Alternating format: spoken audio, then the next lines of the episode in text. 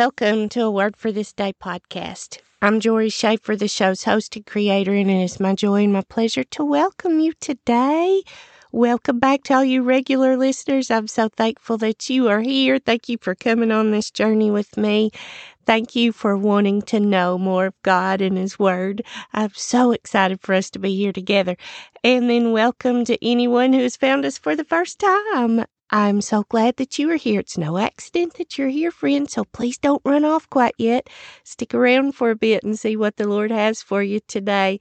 I'm so excited for us to be uh, on this journey, just continuing to look at a verse uh, each day that matches the date. This is the third season of this podcast, and um, I'm just so thankful to see what God is doing in that and where He puts this podcast.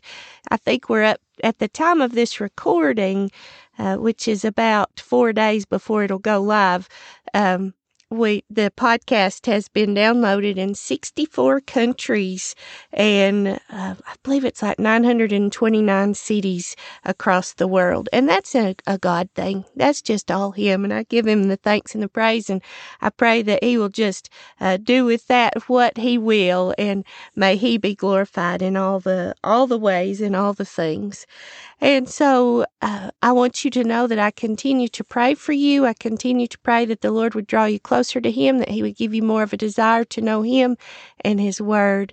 Uh, know that I love to hear from you. So if you feel so led, send me a message sometime. Let me know what the Lord's doing in your life as you're spending more time with Him. And in saying that about spending time with Him, make sure this is not the only time you think about Him today, friends. Please be working on a Bible study or a memory verse or a small group lesson. Be reading the scriptures.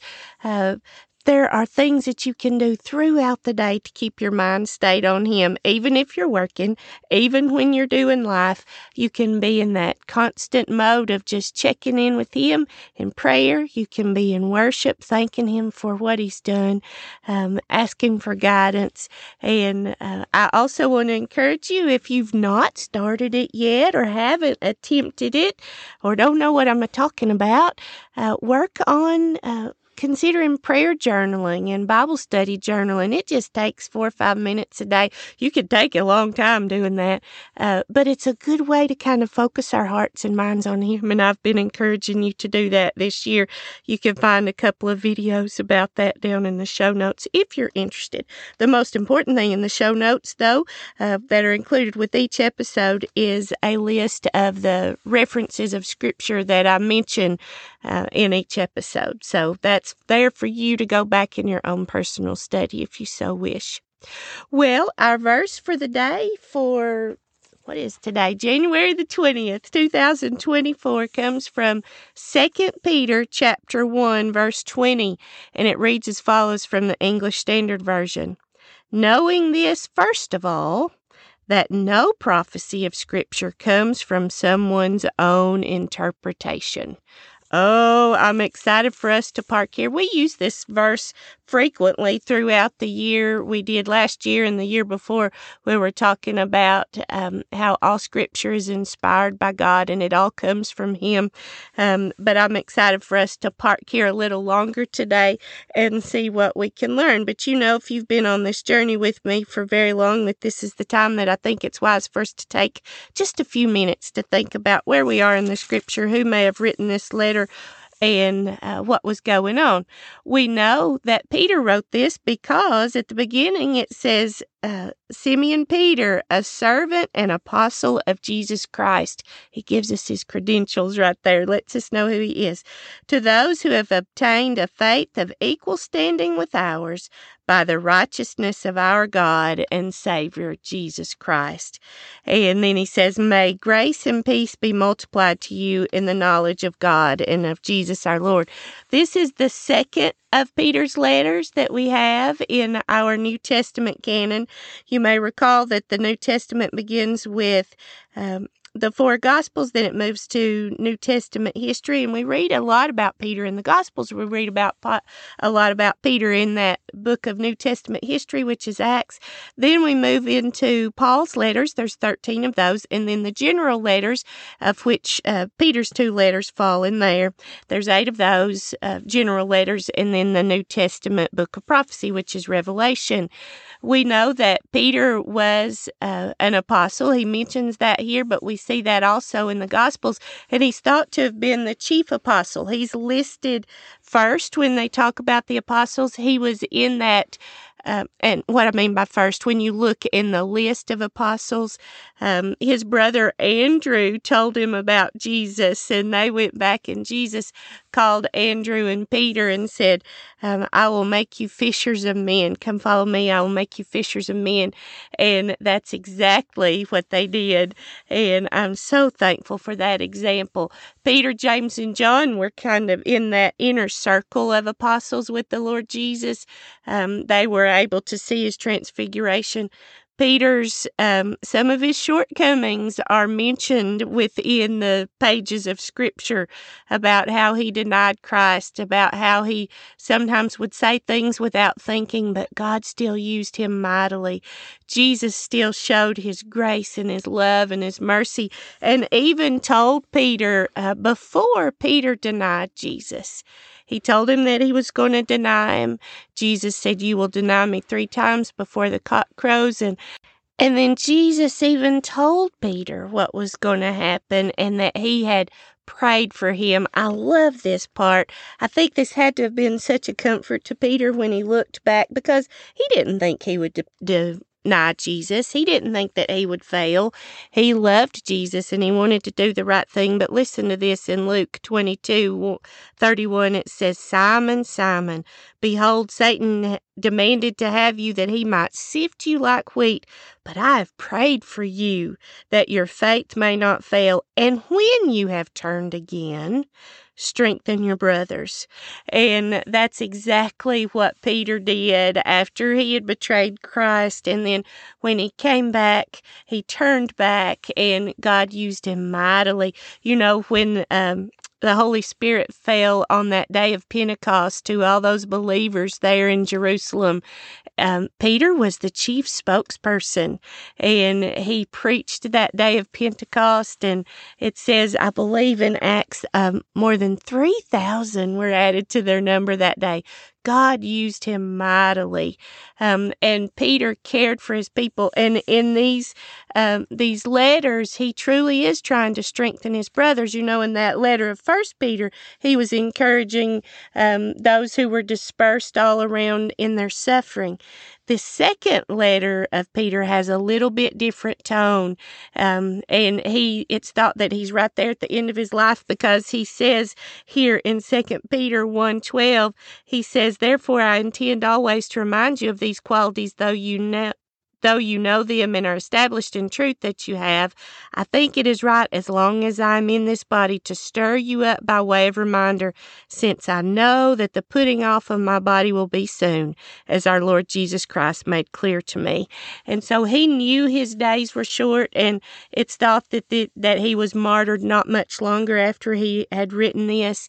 Um, but the the uh, theme of this letter was uh, to expose false teachers and so that the people would be able to know, so that they would be able to pick them out, and so that they would flee from that false teaching.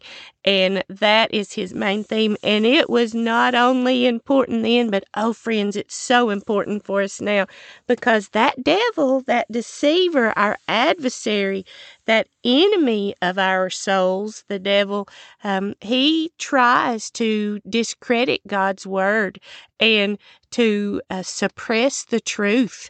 And so we need to know the truth and we need to be able to pick out those who are speaking things that are false and that are not true. And the way that we do that is that we are in His Word.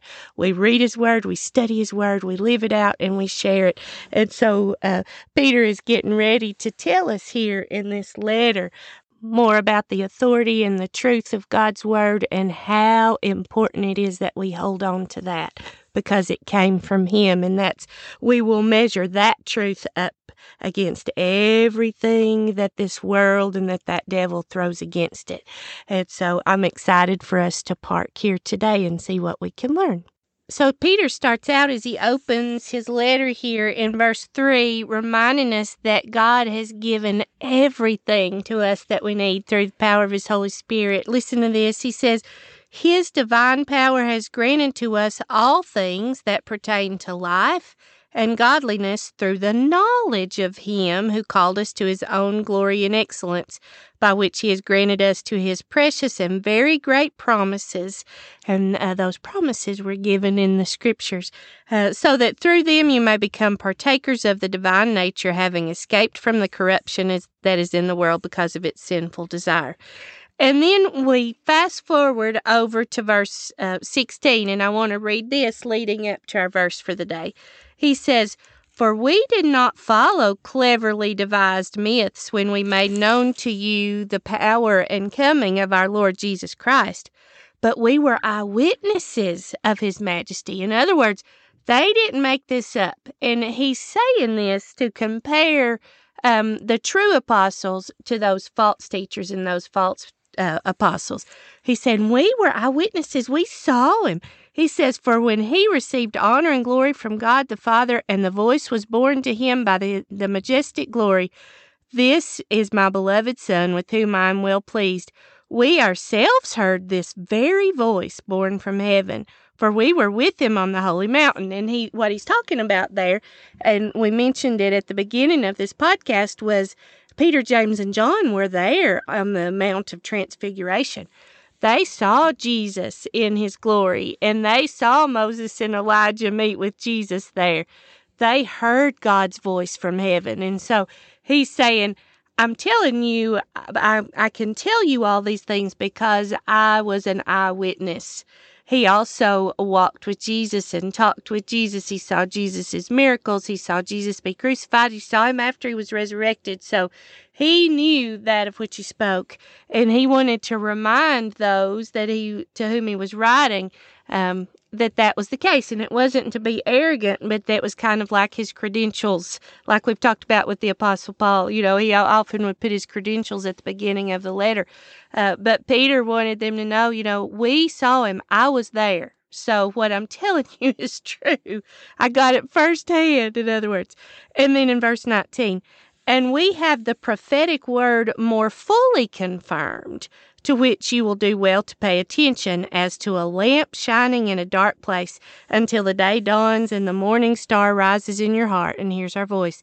Knowing this first of all that no prophecy of scripture comes from someone's own interpretation and i'm going to read one verse after this. For no prophecy was ever produced by the will of man but men spoke from god as they were carried along by the holy spirit.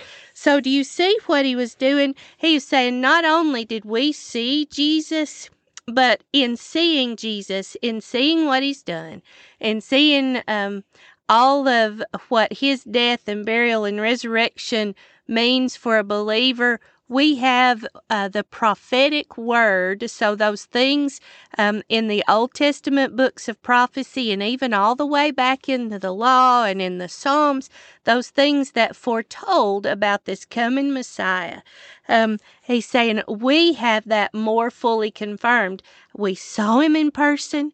We saw what he did, and he said, and we have the prophetic word more fully confirmed, to which you will do well to pay attention. So, in other words, we're telling you it's true, and you better pay attention to what we're telling you as to a lamp shining in a dark place until the day dawns and the morning star rises in your hearts. Remember that Jesus was described as that light of the world, as um, and he said we were the same. Uh, but if you look over in John chapter 1, verse 1, the Gospel of John, chapter 1, verse 1. Uh, well, actually, I'm going to hop down to verse uh, verse 4, and this is talking about Jesus. Uh, John chapter 1, verse 4, he says, In him was life, and the life was the light of men. The light shines in the darkness, and the darkness has not overcome it. So Peter was talking about this. He says we have that prophetic word. Um, fully confirmed to you, to which you'll do well to pay attention as to a lamp shining in a dark place. This, this truth, which Jesus was the way, the truth, and the life. Uh, Jesus was also the light shining into this dark world, and the darkness could not overcome it. And so Peter is really reminding them about this. And then he's saying, knowing first of all in our verse that no prophecy of Scripture comes from someone's own interpretation. He's saying that because these false apostles were doing their own interpretation of Scripture, their own take on what Scripture was, instead of going back and seeing did it match with the count, the whole counsel of God's Word, and was that understanding given by the Holy Spirit. And you can tell it if it is because it will match the whole the whole story these far off things that people pull out of Scripture and say, well, this is what I think it means, but it doesn't match the rest of Scripture, that's how you know that it's untrue. You can't know that it's untrue if you don't know the Word, though, and so that's why it is so important for us to know this. But I want to break down for you when uh, what that word prophecy means. If we look in the um, in an interlinear Bible and look up the Greek uh, for that word prophecy, it's uh, the forthtelling of the truth. It's, um, you know, a lot of times when we think about prophecy, we think about telling about things that are going to happen in the future. Um, and that does sometimes go with prophecy, but the other thing is just forthtelling God's truth, speaking forth the truth. And so Peter's saying, knowing this, first of all, that no forthtelling of the of truth of scripture comes from someone's own interpretation. It's not from uh, from us. It is uh, given by God, by His Holy Spirit, and He He expounds on that in that verse twenty one, where He says, "For no prophecy was ever produced by the will of man, but men spoke from God as they were carried along by the Holy Spirit." So, in other words, these the what the prophets in the Old Testament had was given and inspired by God, and the understanding of that is given in um, by God and by His Holy Spirit. And I want you to see this here. If we hop over to First John chapter 2, verse 27, the Apostle John was doing something similar to what Peter was doing there when he was telling them to be careful about the false teachers and those who would come in and uh, who were saying things that were against Christ. He says um, in First John chapter 2 verse 26 he says, "I write these things to you about those who are trying to deceive you, but the anointing that you received, and that's from the Holy Spirit, from him abides in you, and you have no need that anyone should teach you, but as his anointing teaches you about everything and is true and is no lie, just it is it has taught you abide in him." In other words, John was saying, um, if you have the Holy Spirit, the Holy Spirit's going to guide you and help you to know what the truth is. And that's very similar to what we see here that no prophecy, no forthtelling of the truth that is in Scripture comes from, from man. It's all given by God and His Holy Spirit. And I want to show you one more place where Jesus was talking about when He would leave that, um, He had asked the Father to send the Holy Spirit um, while Jesus went back to heaven. Listen to this. Well, actually, at first I want to read to you what Jesus said in John 14 25. He said, These things I've spoken to you while I'm still with you, but the Helper, the Holy Spirit, whom the Father will send in my name, he will teach you all things and bring to your remembrance all that I've said to you. And then over in John 16 13, he says, um, when the Spirit of truth comes, he will guide you into all truth, for he will not speak on his own authority, but whatever he hears, he will speak, and he will declare to you the things that are to come. He will glorify me, for he will take what is mine and declare it to you. All that the Father has is mine, therefore I said that he will take what is mine and declare it to you. God's Holy Spirit is what gives us the understanding in that interpretation. And if you look up what the interpretation means, it means the untying, the the unloosening of an understanding. And so Peter's point was That doesn't come just from man or something they conjure up in their mind. It comes from God. It comes from His Holy Spirit.